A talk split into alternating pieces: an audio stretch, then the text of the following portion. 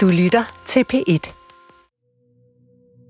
kan godt tænke mig at få oplyst, om der overhovedet er nogen herfødte statsløse børn, som har fået statsborgerskab med henvisning til paragraf 17 i gældende cirkulærbeskrivelse om naturalisation siden FN's konvention. Det er sjældent, at et samråd i Folketinget brænder sig fast i vores kollektive hukommelse.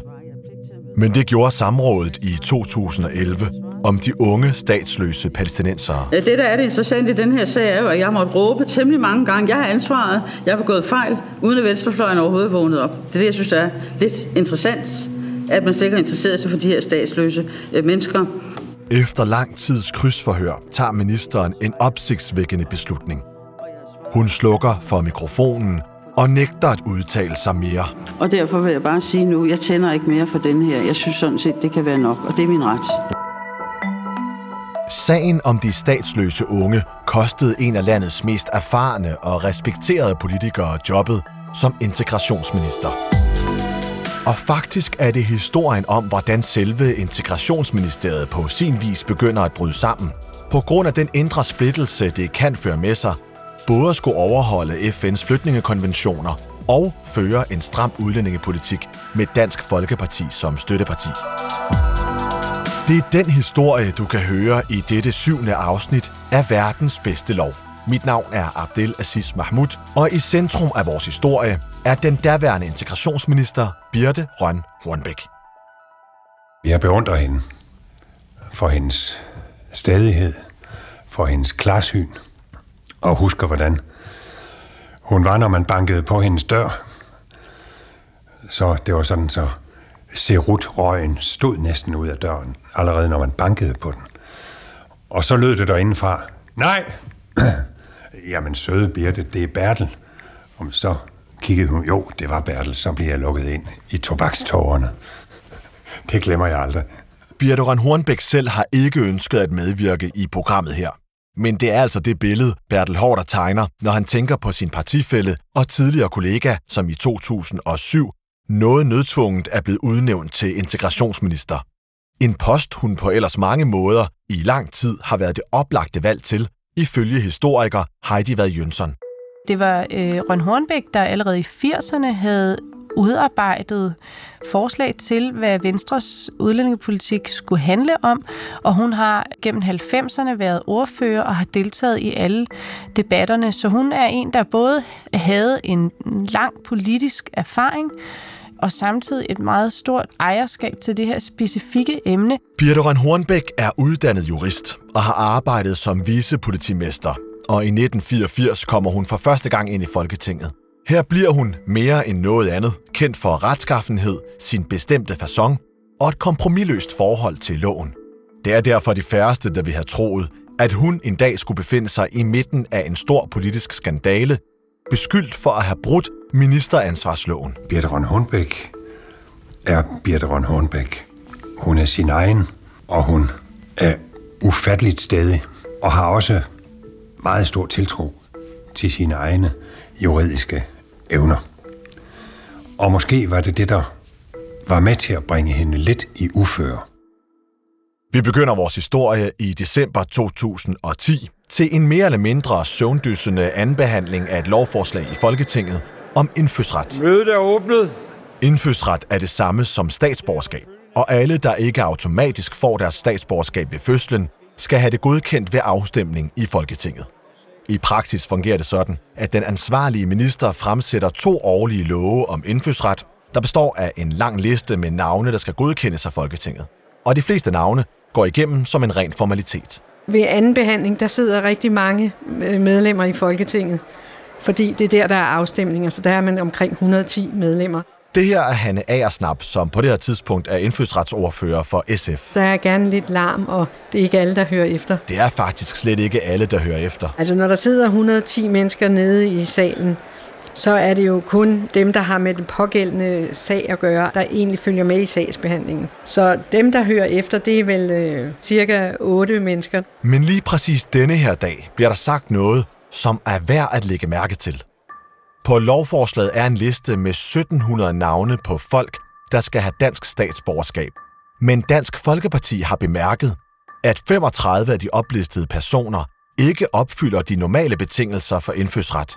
De er alle sammen unge statsløse palæstinensere født i Danmark, og de har ifølge 2 FN-konventioner ret til statsborgerskab. Det er DF meget imod, og Jesper Langballe, han siger til ministeren, som har gået på talerstolen, at man skulle tage og besinde sig på konventionen og på sin egen deltagelse i den. Og så siger ministeren, jamen det er jo netop det, jeg har gjort. Når Jesper Langballe giver mig det råd, at jeg skal besinde mig på konventionen, så kan jeg benytte lejligheden til at tilstå, hvorfor der er så mange statsløse palæstinenser på dette lovforslag. Det er der, fordi at dem, der burde have haft statsborgerskab tidligere, ikke har fået det, netop fordi jeg har besindet mig. Og det tænker jeg, det lyder mærkeligt. Besinde, det synes jeg betyder at ombestemme sig. Altså man har været sindet og set på tingene på en måde, og så besinder man sig til at se på tingene på en anden måde. Jeg tænker faktisk allerede på det tidspunkt, det lyder som om, hun har haft syltet nogle sager, og så har hun besindet sig og behandler dem igen. Og jeg sidder næsten ved siden af Line Barfod, går jeg over til hende og siger, hørte du det? Men det hørte hun ikke. Så snakker jeg med Meta Fuglsang, som også sidder i indfødsretsudvalget. Hun foreslår, at jeg kontakter Anton Geist fra Information. Agersnap får fat i Anton Geist, som er journalist på Dagbladet Information. Han finder hurtigt sammen med sin kollega Ulrik Dahlin, og sammen begynder de at optrævle sagen. Det er dem, du kan høre her. Anton Geist lægger ud. Det lød som et interessant tip, men jo også et meget løst tip. Og måske fordi vi lige havde for nogle praktikanter prædiket om, hvor vigtigt det var at lytte til selv de tyndeste tips, så følte vi os også forpligtet til at gå det her efter. Så vi gik i gang med, Ulrik og jeg, at travle dokumenter i Folketinget igennem, og der fandt vi ret hurtigt et dokument, som var sendt over. Hvornår var det, Ulrik? Det var i januar 2010. Fra Integrationsministeriet til Indfødsretsudvalget.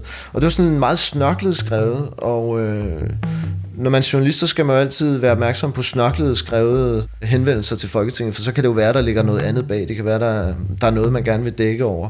Og det var der i det her tilfælde. Fordi hvis man nærlæste den skrivelse, som Indfødsretsudvalget fik, så stod der faktisk, at man i længere tid havde tilsidesat nogle konventioner, som skulle sikre, at statsløse unge kunne få dansk statsborgerskab. Det var man blevet opmærksom på, og det rettede man så op på nu. Et ministerium har pligt til at informere Folketinget, hvis der er begået en alvorlig fejl. Så kan sagen blive undersøgt ordentligt, og oppositionen kan hygge sig med at kritisere og håne regeringen.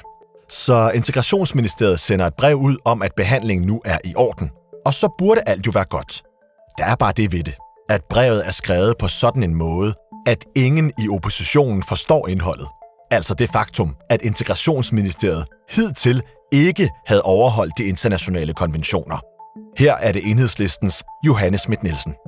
Det viste sig jo, at Birthe Rønn og ministeriet faktisk havde oversendt et år tidligere et dokument til Folketinget, hvor der står, at vi har administreret i overensstemmelse med de gældende retningslinjer. Der står ikke, at det så i øvrigt er ulovligt. Man kan simpelthen ikke læse det brev på den måde. Altså man kan ikke forstå ud af det brev, at der er sket ulovligheder, medmindre man ved, at der er sket ulovligheder.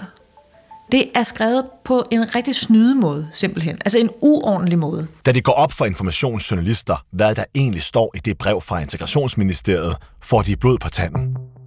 For der må være en grund til, at man ikke har ønsket, at brevet skulle være glasklart formuleret. Det vi så gjorde rent praktisk, det var, at udover vi sad og tyrede en masse folketingsdokumenter, spørgsmål og svar og love og så videre igennem, så forsøgte vi at få fat i nogle af de her unge statsløse, som var på det her lovforslag. Og en af de personer, som var bedst, det var en pige, der hed Susanne, og vi fik så aktindsigt i hendes sag. Og vi kunne se, at myndighederne havde sagt til hende, at fordi hun ikke havde en 9. klasses afgangseksamen i dansk, at så kunne hun ikke få dansk statsborgerskab. Det var ufravigelige krav. Altså de her krav kunne man ikke se bort fra.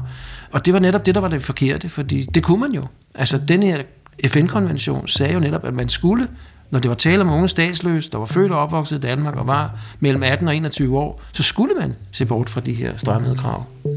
Det var det, der gav os ammunition til den første artikel, som vi skrev den 11. januar 2011. Jeg bliver ringet op af Anton Geist og Ulrik Dahlin fra Dagbladet Informationen i starten af 11. Og det er lige før, de skriver deres første artikel om den her sag, og de laver jo så et fantastisk journalistisk arbejde og får gravet hele den her skandale, som det jo vitterligt er, frem. Og selvfølgelig gjorde vi så også, hvad vi kunne her fra Christiansborg, og når jeg siger vi, så er det jo selvfølgelig mig som folketingsmedlem, Hanne Agersnap, som sad i Folketinget for SF, og medarbejdere i de respektive partier, så graver vi jo, hvad vi kan herindefra, ikke? Og nu begynder oppositionen at røre på sig. Jeg stiller en masse spørgsmål, og jeg indkalder til samråd. Et samråd er en helt særlig genre, eller hvad skal man sige, det er jo sådan et forhør. Og på de gode samråd kommer der nye informationer frem, eller også bliver det tydeligt, at der er et eller andet, ministeren ikke vil svare på, og så kan man ligesom grave videre af den vej. Samrådene foregår i Indfødsretsudvalget. Målet er at forstå, hvad der er op og ned i sagen. Hvorfor blev konventionen brudt i første omgang? Hvorfor var brevet så snørklet skrevet? Hvor lang tid tog det at rette op på fejlen? Og vigtigst af alt, hvor længe har ministeren kendt til fejlbehandlingen af unge statsløse født i Danmark? Der er ikke nogen tvivl om, at det samråd også gjorde det klart, understreget, at ministeren havde et problem. Velkommen til åben samråd i Indfødsretsudvalget. Det er ikke så tit, vi har det, men det har vi i dag. Blandt andet, fordi hun ikke vil svare på, hvornår hun blev gjort opmærksom på, at der er foregået ulovligheder. Hvornår blev ministeren første gang orienteret om fejlbehandling? Og jeg startede med at spørge hende, hvilken dag var det? Det kan hun ikke svare på. Men hvilken måned? Jamen, det kan hun ikke svare på. Hvilket år? Og ministeren heller ikke kan huske måneden, så som minimum hvilket årstal? Ministeren? Jamen, det kan jeg ikke på stående fod huske. Altså, hun vil ikke engang svare på, hvilket årstal hun bliver gjort opmærksom på, at der er altså et eller andet galt her. Hanne Agersnap fra SF er en af de andre, der også udspørger Birthe Rønn Hornbech. Og hun bliver på mange måder overrasket over måden, ministeren bider fra sig på. Hun har en meget stærk integritet, og da jeg kom i Folketinget, så havde jeg forestillet mig, at hun var en af dem, jeg virkelig beundrede og gerne ville lære noget af. På grund af hendes integritet. Og det beundrer jeg stadigvæk, men jeg synes, hun er meget ubehagelig at diskutere med. Men det, som Hanne Agersnap kunne have opdaget i udvalget, om ikke andet, da lovforslaget kom over, det kunne hun stille spørgsmål til mig i al offentlighed. Det er ikke sket. Hun prøver hele tiden at gøre en usikker, eller hun anklager hele tiden. For eksempel var hun meget efter Johanne Schmidt-Nielsen, fordi hun ikke havde deltaget i udvalgsarbejdet. Men jeg vil da sige, at når hr. Søren Krarup siger, at Schmidt-Nielsen aldrig kommer i udvalget, så er jeg glad for at se dig i dag. Det er der. Men det er da også rart at vide, at du til daglig overhovedet ikke interesserer dig for, hvem der får indfødsret. Og hun var meget efter i det hele taget venstrefløjen, at vi havde sovet i timen. Vi havde ikke opdaget, at det også var børnekonventionen. Vi troede kun, det var statsløsekonventionen, der var behandlet forkert. Når man nu vil forsøge at være grundig, altså, kan man undre sig, at man ikke har husket at tage børnekonventionen med. Og altså hele tiden så synes hun, at de spørgsmål, vi stillede, var utidige og forkerte og sådan noget. Hun er svær, meget svær at diskutere med, synes jeg. Ministeren kommer altså til samrådet med en klar offensiv taktik. Hun angriber oppositionen for ikke at have reageret, da hun sendte brevet i starten af 2010, og håner den for ikke at have opdaget, at hendes ministerium ikke bare har brudt 1, men 2 FN-konventioner. Og samtidig nægter hun at svare på de fleste af de spørgsmål, der bliver stillet. Og oppositionens svar på den taktik er bare at blive ved. Det er sådan lidt grænseoverskridende at blive ved med at stille spørgsmål, når man hele tiden får at vide, at man er fuldstændig gal på den, ikke? Og verdens mest irriterende og dumme person. Og så skal man bare blive ved alligevel. Og i takt med, at oppositionen holder fast i deres spørgsmål, er det tydeligt, at Birthe Rønn Hornbech bliver mere og mere irriteret. Og hendes svar bliver kortere. Ministeren? Jamen, det har jeg jo svaret på, at vi er i færd med at finde ud af, hvad der er forskrifter, hvad der skal udarbejdes af forskrifter. Og kortere. Det får udvalget at vide, når vi er færdige. Og endnu kortere. Der er svaret. Indtil hun simpelthen slukker sin mikrofon. Jeg har ikke pligt til at svare. Jeg har pligt til at møde op.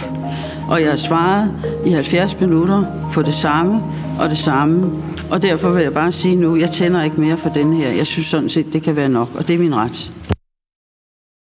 Det var en meget syret oplevelse, at en minister ikke vil svare på spørgsmål. Forstået på den måde, at der er masser af minister, som ikke svarer, men der kommer stadigvæk ord ud af munden på dem.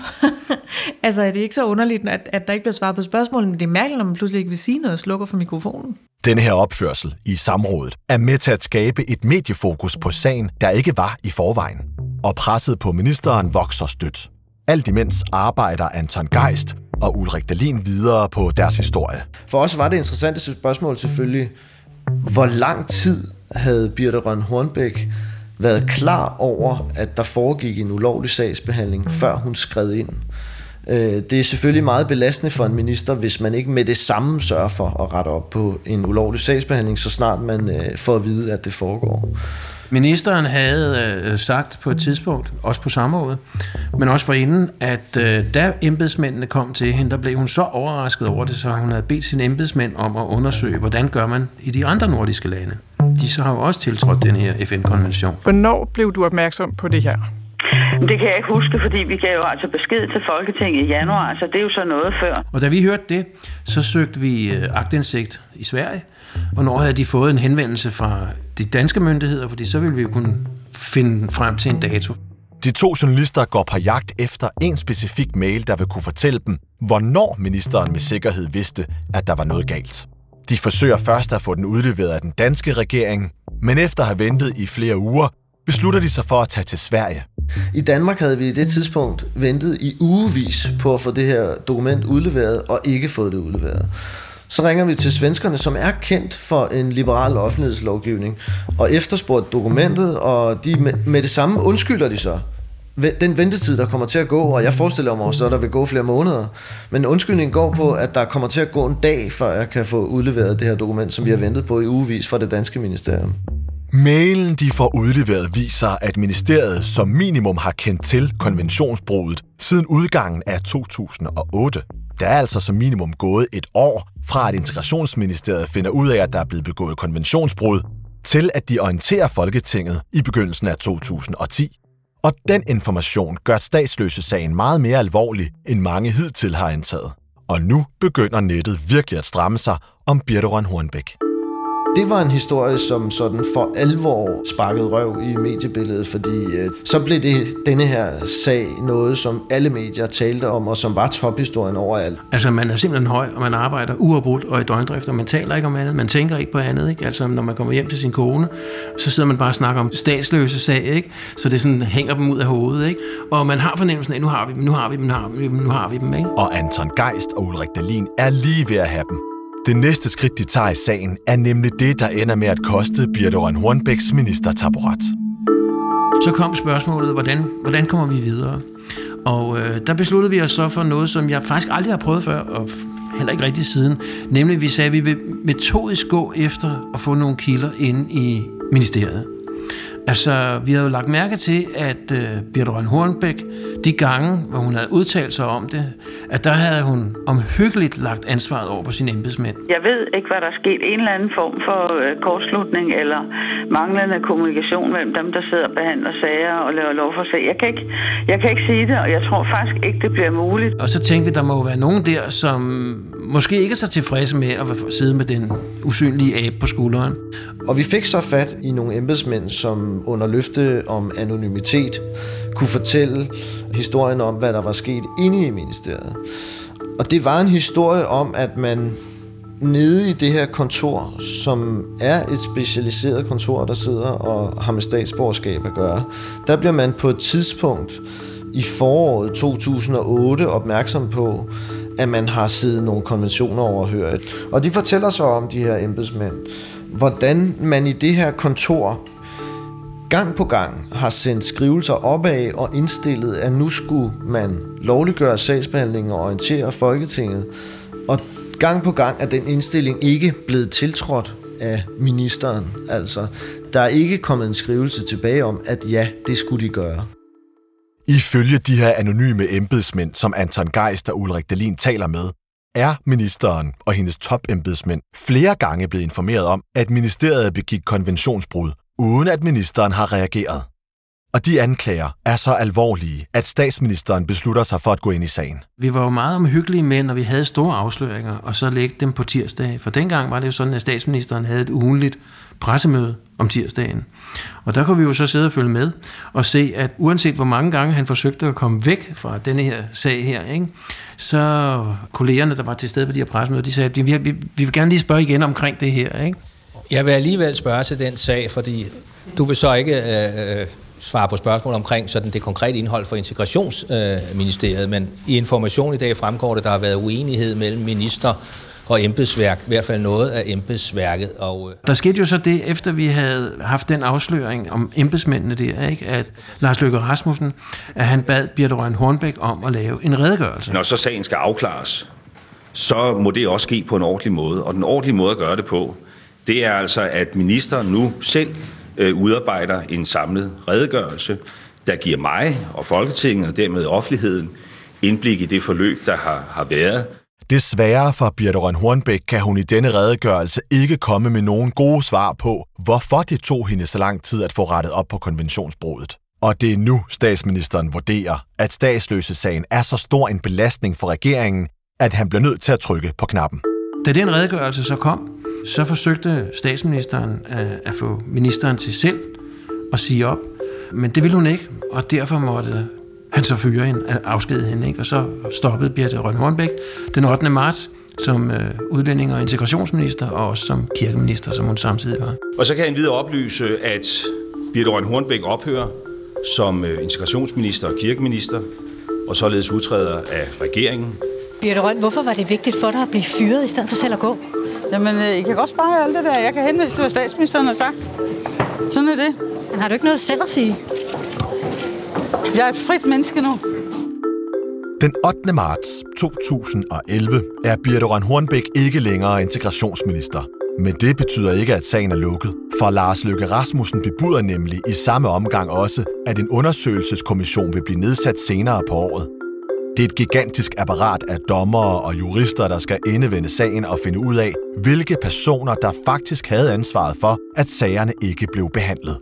Anton Geist og Ulrik Dahlin dækkede naturligvis kommissionen for Information. Jo, altså vi sad hver dag ude i den gamle Gladsaxe Ret, hvor der var kommissionen havde lokaler. Og Fremtidsvej nummer 1. Ja, og der sad vi og overvejede det her, og det var et ret stort teater, der ligesom var stillet op for ganske få tilskuere, må man sige. Og her træder nogle af sagens mere usynlige, men også vigtige personer frem på scenen. En af dem er departementschefen i Integrationsministeriet, Claes Nilas, som desværre ikke har besvaret vores henvendelser i forbindelse med denne her episode.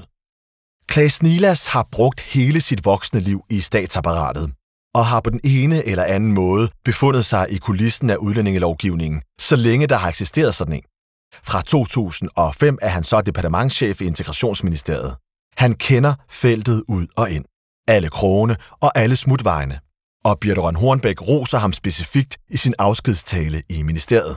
Claes, du har altid haft en løsning. Du har altid haft en udvej, når der var noget, der så vanskeligt ud.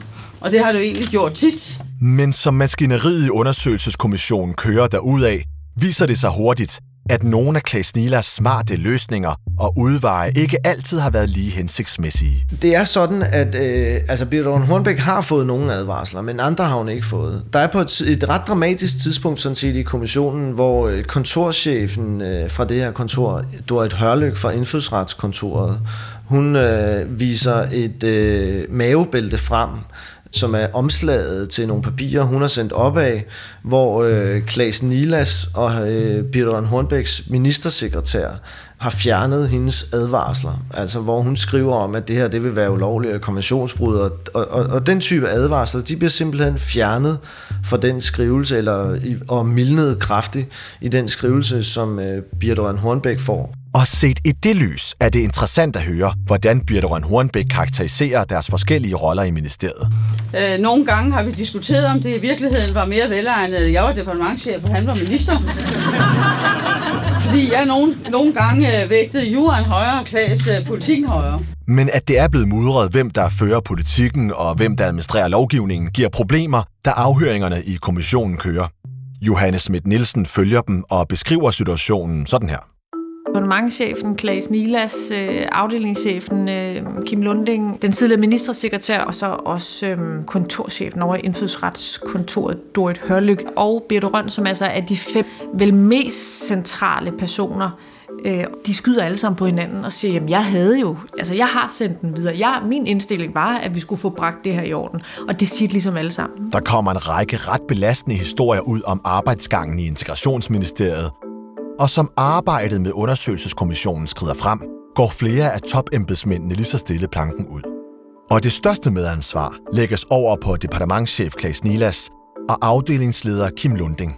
Men det tager lang tid, i alt 4 år. Først i august 2015 bliver den endelige beretning om statsløsesagen offentliggjort, og konklusionen er langt fra entydig, som mange ellers havde håbet. Det kommissionen så fandt ud af, det var om for de 2 ledende embedsmænd, altså afdelingschef Kim Lunding og departementschef Claes Nilas, de blev udsat for kritik, og det førte også til, at de blev forflyttet og blev til kommitteret i Udlændingestyrelsen. For ministeren var billedet lidt mere sparet. Med Bjørn Hornbæk var det sådan, at de tilsidesatte hendes forklaring. Altså, de sagde, at hendes beslutninger var årsagen til, at det gik så galt. Og det er ikke korrekt, når hun ligesom har forklaret, at det havde hun ikke nogen skyld i, og det var hun ikke involveret i. Det, den del af hendes forklaring tilsidesatte kommissionen. Men de sagde også, at de kunne ikke vide, om hun selv forstod den juridiske rækkevidde af sine beslutninger.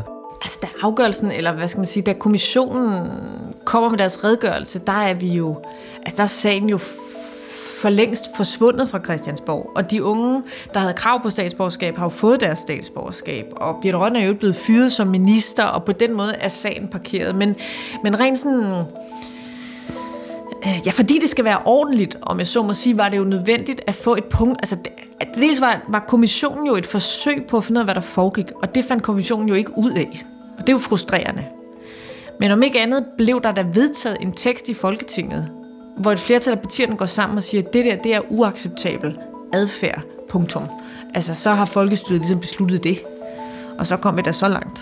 Undersøgelseskommissionen efterlader altså flere spørgsmål om statsløsesagen, vi nok aldrig får svar på. Men der er særligt et meget grundlæggende spørgsmål, som virkelig nærer de fleste, der kender til sagen. Hvorfor? Faktisk er det en sag, som jeg aldrig helt har forstået. Eller det vil sige, jeg har aldrig forstået motivet. Birthe Rønn er jo berømt for os, at være ordentlig og være anstændig. Den anstændige borgerlige stemme, som virkelig vil retssikkerheden. Den liberale, som går op i magtens tredeling og alt det her. Og det gør det jo virkelig bare endnu mere underligt, at den her sag kører. Fordi jeg har svært ved at forstå, hvorfor en minister skulle være villig til at bryde faktisk 2 konventioner, med det formål af nogle unge mennesker, som i øvrigt er født i Danmark, og som jo aldrig kommer til at bo andre steder, og aldrig vil kunne udsendes for eksempel, fordi de netop er statsløse, at forhindre dem i at få et statsborgerskab. Det synes jeg faktisk er meget, meget mærkeligt. Det nærmeste, vi kommer på et konkret motiv, er desværre kun kvalificeret gæt. Anton Geist og Ulrik Dahlins bedste bud centrerer sig om regeringens forhold til Dansk Folkeparti. Det, der var tale om, var jo, at Birthe Rønn Hornbæk måtte på et tidspunkt jo gå til sin forligspartner, Dansk Folkeparti, og sige, der er altså en gruppe her, unge, statsløse, palæstinensere, en gruppe, som Dansk Folkeparti af mange forskellige grunde ikke bryder sig særlig meget om. Og sige, de skal altså i kraft af en international konvention nu have dansk statsborgerskab, på trods af de strammede regler, vi som 2 partier har været med til at lave. Fejlbehandlingen bliver oven i købet opdaget kort tid efter en anden stor sag, hvor regeringen også har måttet føje sig for internationale aftaler. Og det er en meget nærliggende forklaring på, at de vælger ligesom at udsætte lovliggørelsen af deres praksis, vælger at udsætte at give de statsløse statsborgerskab. Et halvt år efter, at Birthe Rønn Hornbæk må gå af, mister VKO deres flertal. Socialdemokratiet, SF og de radikale danner regering og opløser det skandaliserede integrationsministeriet.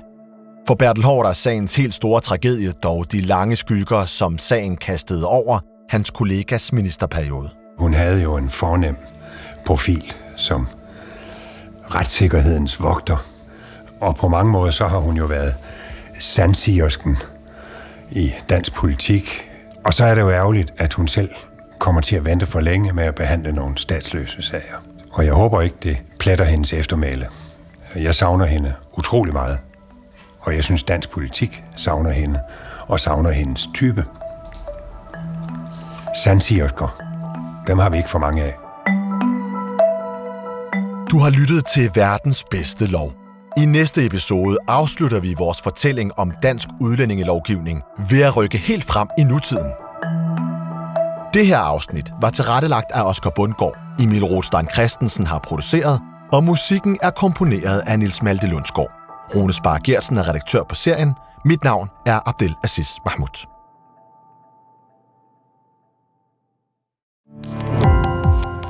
Gå på opdagelse i alle DR's podcast og radioprogrammer. I appen DR Lyd.